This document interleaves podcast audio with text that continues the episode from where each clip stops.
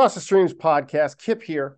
Um, Kane is back. You know, he is officially co-hosting again after missing him for the last two seasons. You know, with responsibilities and life and career didn't allow him to get to the pod for two years, but um, he's definitely back. This one's I'm I'm doing solo, and I actually want to save Kane's next appearance for our gratitude and appreciation episode. You know, last week we launched season seven of our podcast with a really emotional uh, and heartfelt announcement about our father Cass and, and the, the medical reality he's facing with Alzheimer's and our plan to start the Cass Ion Foundation, his name, and some of our future vision of how we could enlist all of you out there uh, that know our parents and our family and how we could kind of come together as community and turn the tragedy of his diagnosis into some positivity. And boy, were we rewarded. But I don't want to spoil that without Kane here. So I'm going to save that for our next episode where we can really open our hearts and thank everybody together. But this this one is a uselessful information episode. And uselessful information is typically with my uh, friend and, and, one of my mentors in coaching and teaching, Jack Martino. But today I'm actually by myself in Houston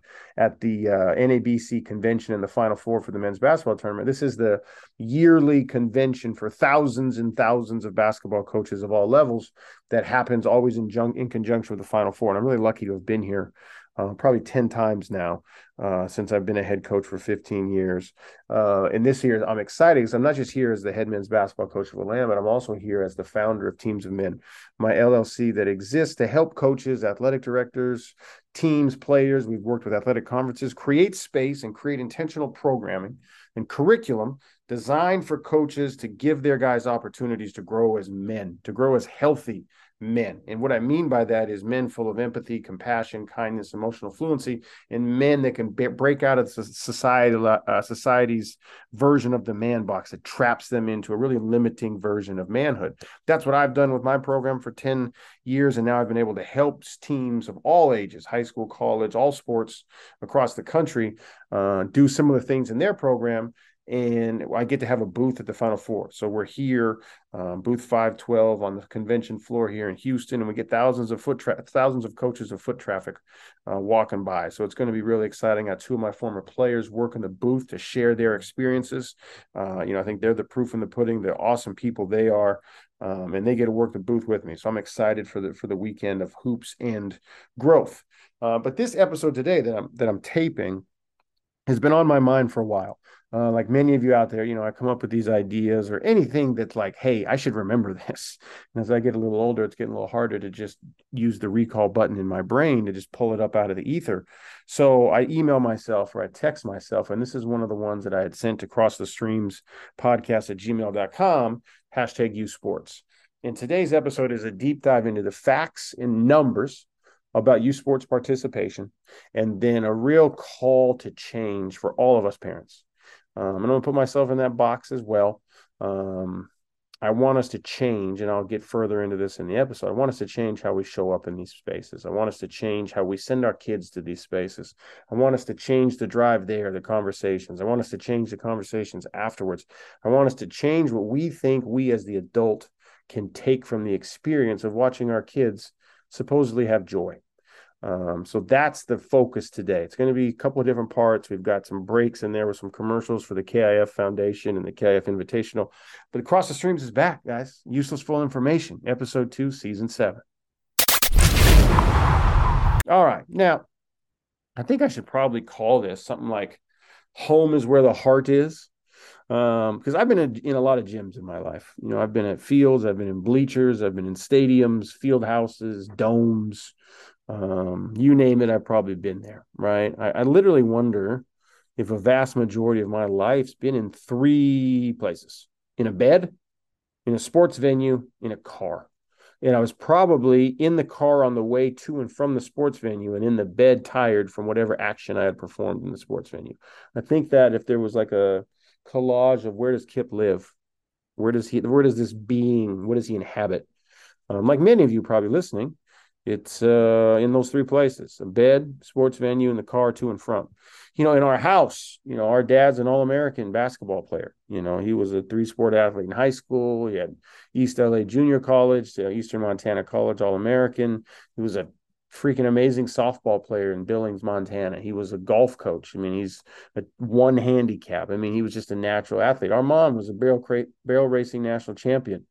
Tough as shit, athletic Um, you know, obviously, I I played college basketball. as three sport athlete at Skyview. Kane was an All American college football player. Had a cup of coffee in the NFL for Christ's sake, and is now a Group of Five defensive co coordinator.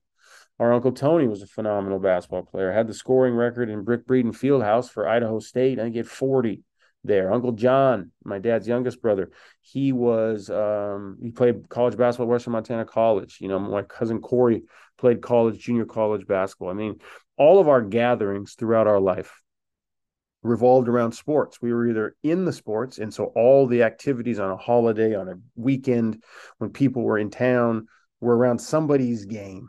They were affected by a game. Um, we were watching it. If we were together, we were probably all around a game and either cheering on the same team or going at each other for the teams that we all had passionate for that were playing each other. I mean, we just gave a shit about sports. I mean, I have theories in our house of why it was so important. You know, aside from the paycheck that my dad was bringing home, clearly for being a, a coach, um, but it played a central role in our day to day. Um, and it's still, I think in my house, it plays a central role in our day to day. You know, my kids are all in athletics. Even my youngest, who uh, is on the autism spectrum, is a basketball fanatic. Um, so basketball, my wife is clearly a better basketball player than me, and all American in volleyball and basketball in college, uh, the best athlete in the family. So I mean, bas- sports in general, right, have a a big role in my life and always have, like many of you out there. In general terms, that's our society right? There's a study. If you go to the Aspen, uh, ASPEN Project Play, aspenprojectplay.org, you can get a list of, hey, what is it that we really value? Why do we think sports are so important? I mean, there's there's studies, there are scientific studies. One in 10 kids that are participating in physical activity in sport are one on they're one tenth as likely less likely to be obese. They're, they have 40% higher test scores. The kids that are active in sports have less smoking, drug use, pregnancy, or risky or do have risky sex.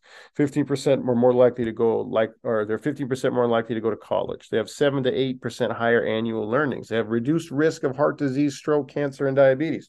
They have reduced risk of compression of morbidity. They have one third the rate of disability. They have lower health costs. So there's the stats, right, for early childhood sport participation.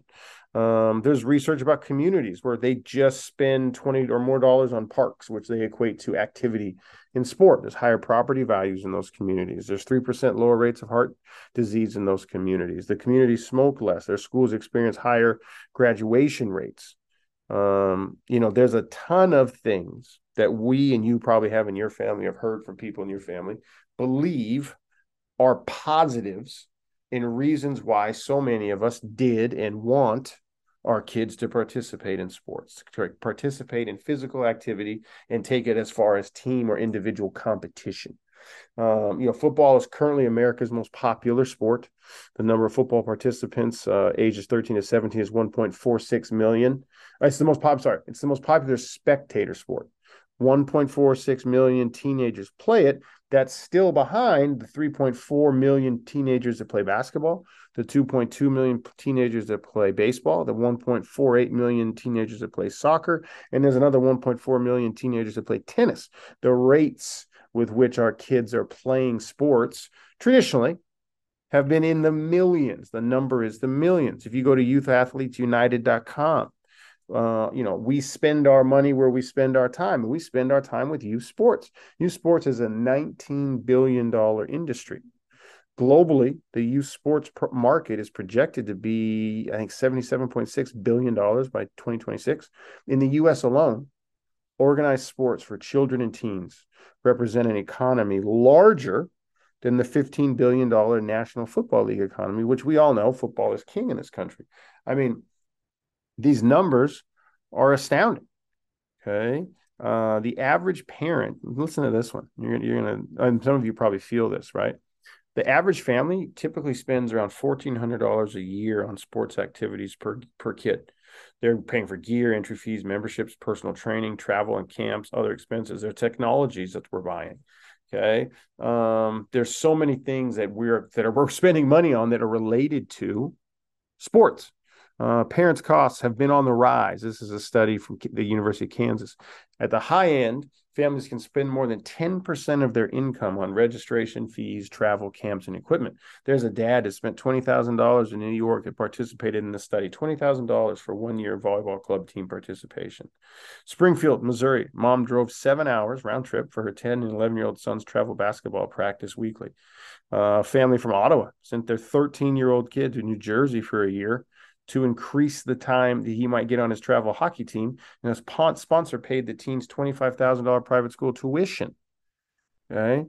So if you take, if you subscribe to the validity of why kids should play, which we went over, once again, aspenprojectplay.org has the studies that give you the benefits economically, mentally, emotionally, socially of kids being active and you know the truth behind the weight in your in your wallet or your pocketbook of how much we're spending on kids sports. This is the perfect podcast episode for you today because i'm here to tell you that despite the numbers in participation level which i just gave you was in the tens of millions that's actually been going down that despite the money we're paying is that has been increasing as parents for all this participation. The number of kids that are leaving sports, quitting sports, or not starting sports at all has been dropping at alarming rates. And I'm going to tell you why. But let's, t- let's go to our first break. Cast Ione Foundation exists to raise and distribute money to both Alzheimer's research, caretaker support services, and other causes or individuals who exemplify the morals and beliefs held dear by our namesake, Kane and I's father, Cass. Please join us in honoring our father, Cass's legacy by donating today at casionefoundation.org, K A S I O A N E foundation.org. One NFL veteran said, I've seen parents spend a couple of hundred thousand dollars pursuing a college scholarship. They could have set that aside for literally anything else. Pair that in the realities of how much money we're spending um, that I talked about in part one here. Pair that with these two podcasts that I want to give you all as parents out there that I think are so vital, okay, to what we're talking about in terms of why we've got to get ourselves under control to get to stabilize the participation in youth sports and to maximize what our kids can actually get out of these youth sports. I want you to pair it with plain English with Derek Thompson. It's a podcast on the Ringer Network. And the last couple episodes, go to plain English with Derek Thompson, T H O M S O N, and you'll have more two more indicators of kids fleeing from college pressures and achievement expectations from their parents in a podcast that just was released yesterday about the achievement stress teens are expressing in scientific studies and the unhappiness level of a ton of our teens. That's about four episodes ago. Achievement, success, angst, and unhappiness in teens. Listen to those. So pair those together, and you might start to see a picture of why teams are dropping out of sports so fast. Let me give you a, a, some snapshots of participation rates. Okay. Um, the most recent years full data is from 2019. That year, 56.1% of youth ages 6 to 17 said they participated on sports teams or took some kind of sports lessons after school. That means basically organized sports, 56.1% youth percentage. Um, that's down. Okay. That's down from where it has been historically. The attrition has been happening, meaning kids leaving sports or not starting sports for more than a decade. Okay. By at 13, that's the number, age 13. Okay, we start to see the huge dropout of sports from kids. 40 million youths who participated in organized sports. Of those 40 million, 70% of them will drop out before the age of 13 from one or more of those sports. When a 21%, a 21 21 survey show that 44% of families nationwide saw their community based sports program, whatever the sport may be soccer, football, camps in the summer, the swimming pool close because of low participation rates. Okay. So we've got 70% of kids dropping out. We've got in other numbers, okay, we've got every household demographic in income under 50, 50 to 100,000, 100,000 plus, okay, had fewer participants in in sports in 2022 than they did in 2021 or 2020.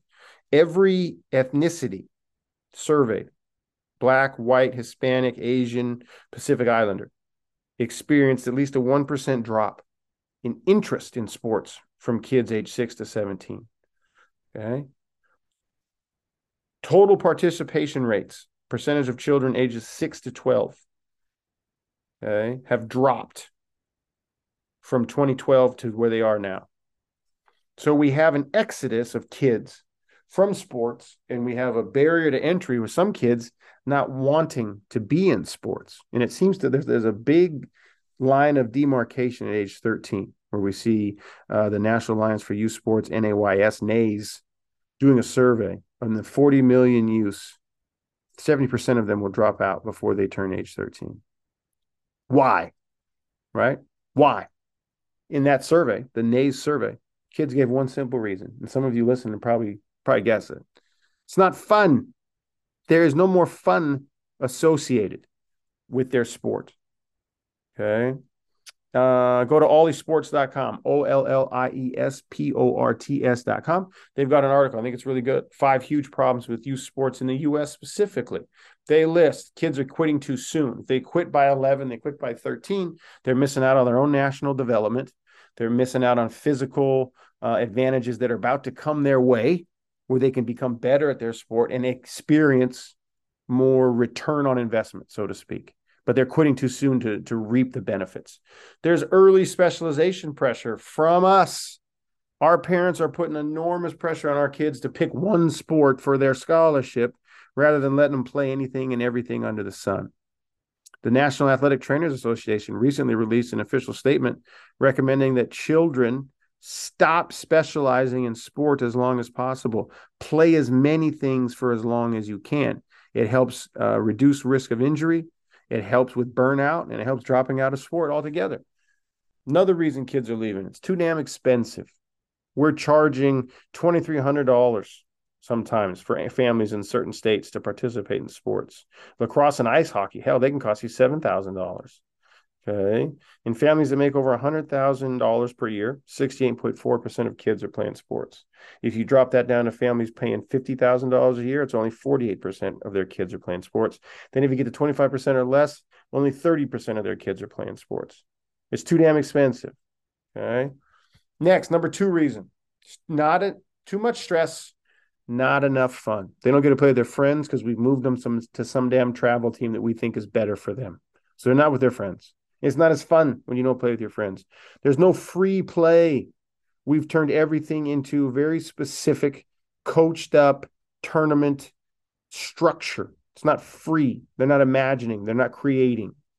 Um, us, over involved parents, and we're going to get into this deeply in later. Um, parents who are refusing to let these games be for kids and throwing themselves into it. And there's just the overall lack of playing time. If you don't get in the game, you don't have fun. Okay. So we got kids sitting the bench at age nine or 10 because somebody decided that they're not good enough. Okay. All these are playing into too much stress, not enough fun. And then finally, this sports study argues it's just the wrong goals. We've got our kids out here trying to perform to high achievement standards so we can imagine them then getting D1 scholarships and alleviating our costs of college. We've got them, and I'll get into this deeper, trying to soothe our wounded souls through their performance. They're not having fun. It's the wrong goals. Okay.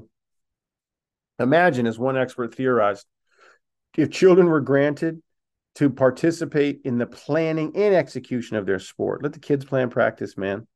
What if the kids get to tell you how often, how long? What if they get to decide how often they get to train and they can opt out? What if they don't want to do the game, they want to practice? Because the practice is fun. There shouldn't be any damn national championships, this expert theorizes, before age 13. We don't need publications of game scores or rankings before age 11. And if you violate these rules, you lose access to certain funding and grants. That's that's an imagination uh, from a New York Times 2019 article. What if 93% of children grew up playing organized sports where costs are low, economic barriers to entry are few, travel teams don't form until you're 15, and adults don't start sorting the weak from the strong until they've actually everyone's gone through puberty. What, what, what would what would happen? What would our sports landscape look like? Okay. This part two has been my attempt to show us we're chasing the kids off the field. We're closing the doors in their face to what they used to think were fun. And I'm going to get into it more after this next break. The first ever Cast Iron Foundational Invitational is taking place Saturday, July 22nd at Pryor Creek Golf Club. The longtime home away from home for our dad. Pryor will be the backdrop for the first major fundraising event of the Cast Foundation, which Kane and I have started in our dad's name to help raise money for Alzheimer's research, caregiver care, caretaker care, and other causes and individuals who exist in the line with the morals and beliefs of our dad. Registration is going to be online for the tournament starting April 3rd. And there's two ways you can get the registration, and we'll put this up on all our socials. Bird Ease, B I R D E A S E dot com backslash KIF 2023. That's the official uh, registration link. Birdease.com backslash KIF 2023 or if you go to the castionefoundation.org, you can navigate the links to the golf and the take action, and you can get to that same KIF 2023 website. The KIF Foundation Invitational, July 22nd, 2023. Now, I've been a college basketball coach for two decades. I've spent the two decades before that as a multi sport athlete. I spent all 43 years of my existence as a devout sports enthusiast and fan. My role models have been, in some order, Magic Johnson, Allen Iverson, and LeBron James. The longest relationship in my life, aside from with my parents, is with the Dallas Cowboys, 39 years of fandom. I run a business where I preach the value of using sports as a vehicle to healthy humanity. I mean, I, I get paid to help other coaches find connection and overlap between what sports, the world, and each other ask of one another in driving solutions to major issues like sexism, racism, and oppression in general. I'm the poster boy for sports. But I'm here to tell you being a sports fan is one of the least favorite hats I wear. A sports parent, sorry. Being a sports parent is one of the least favorite hats I wear. Being in gyms with other sports parents is one of the least favorite places I have to exist in. The idea of going to my daughter's basketball game, my son's football game, my youngest son's basketball game, my daughter's track meets fills me with angst and leaves me with anger that very few other th- places or things in the world do. Why? Because we as adults have turned these places of youth sports from spaces of wonder and joy for our kids into museums of our own insecurities and fears. We have taken away what should be spaces where they meet new friends and learn sacrifice for group goals, and we've turned it into toxic dick measuring contests for us and our neighbor based on the points our kids score against each other. Because we haven't done the work as adults, as grown people, because we haven't done the work to heal ourselves and let that lack of control we feel that a world spiraling out of control we are then using our own iron fists metaphorically i realize but sometimes physically to grab saturdays at 9 a.m at the park in a stranglehold. I can't control the horrors of the globe but by god i promise you i won't let this flag football game go by without exerting all my emotion and willing my son to a touchdown the problem is us. It's us. We are motherfucking officials and referees on a regular. We are screaming at other people's kids, other people's sons, other people's daughters. We're treating volunteer score table workers as if they are paid professionals at the Final Four. And we're holding volunteers at these events to a standard of perfection and performance we ourselves are unwilling to uphold because otherwise we would have volunteered to do those jobs. So we didn't. We bought our Starbucks and we sat in the stands to yell at them. Kids aren't playing anymore. They're chasing our dreams of scholarships and contracts that could have been. Kids aren't maturing through games. They're being forced to soothe our tortured egos and bruised souls. It's gross. It's not making them stronger. It's not teaching them resilience. You're not practicing tough love. You're scarring them. We're pushing them from us. We got to stop it. Cross the streams.